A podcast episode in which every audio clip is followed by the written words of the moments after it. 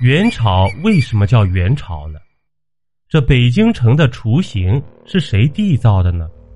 今天啊，咱们就讲一下忽必烈背后的男人，被称为元朝总设计师的刘秉忠。这在中国历史上啊，各个朝代的名称都有历史渊源。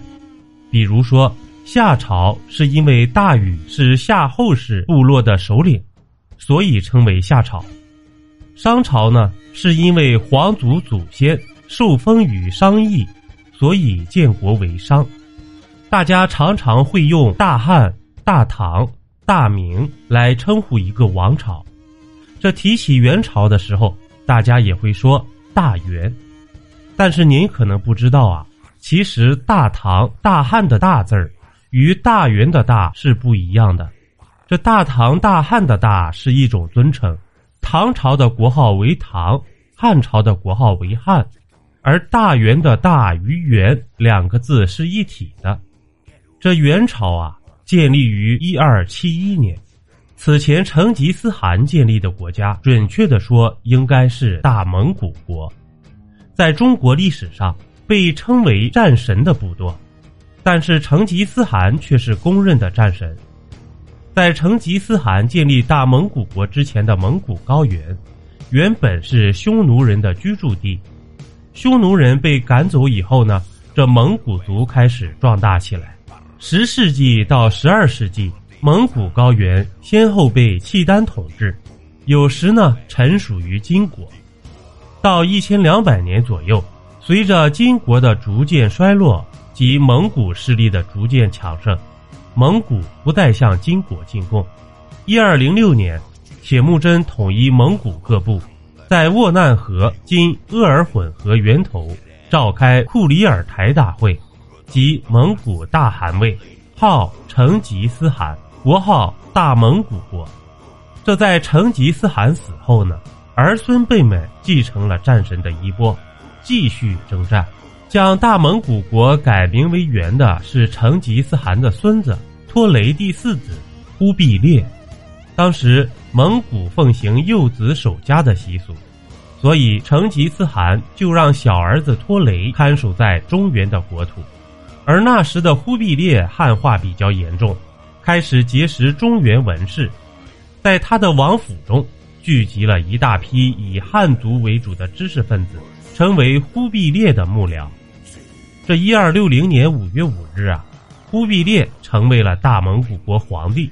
此后呢，忽必烈的触角进一步向中国南方延伸，这几乎整个宋朝的国土都纳入蒙古范围。看到中国的历代王朝都有自己的国号，这忽必烈也想用一个汉字作为王国的国名。这里就不得不提到忽必烈背后的男人刘秉忠。他从《易经》前篇中选了这样一句话：“大哉乾元，万物之始，乃统天。”这寓意啊，一切的生机从元开始，而这种生生不息的动力呢，是统贯整个天道运行的。所以在一二七一年，忽必烈下令将国号由大蒙古国改为大元。自己则从大蒙古国皇帝变成了大元皇帝。咱们现在北京城的雏形也是刘秉忠一手缔造的。这刘秉忠啊，主持设计了元朝的首都元大都、陪都、元上都。这元大都是今天的北京，北四环的元大都遗址还能看到当年的荣光。北京城之所以有如此浓重的中轴线概念。就是从元大都开始的，而老北京的北城发展比南城好，也是从元大都开始的，延续至今。这刘秉忠接手北京城的时候啊，由于多年战乱，城内处处是废墟，河道淤积，这刘秉忠完全是靠绝顶的才智，硬建出一座都城的，开发出积水潭。疏通大运河的郭守敬，就是当年刘秉忠从邢台带出来的。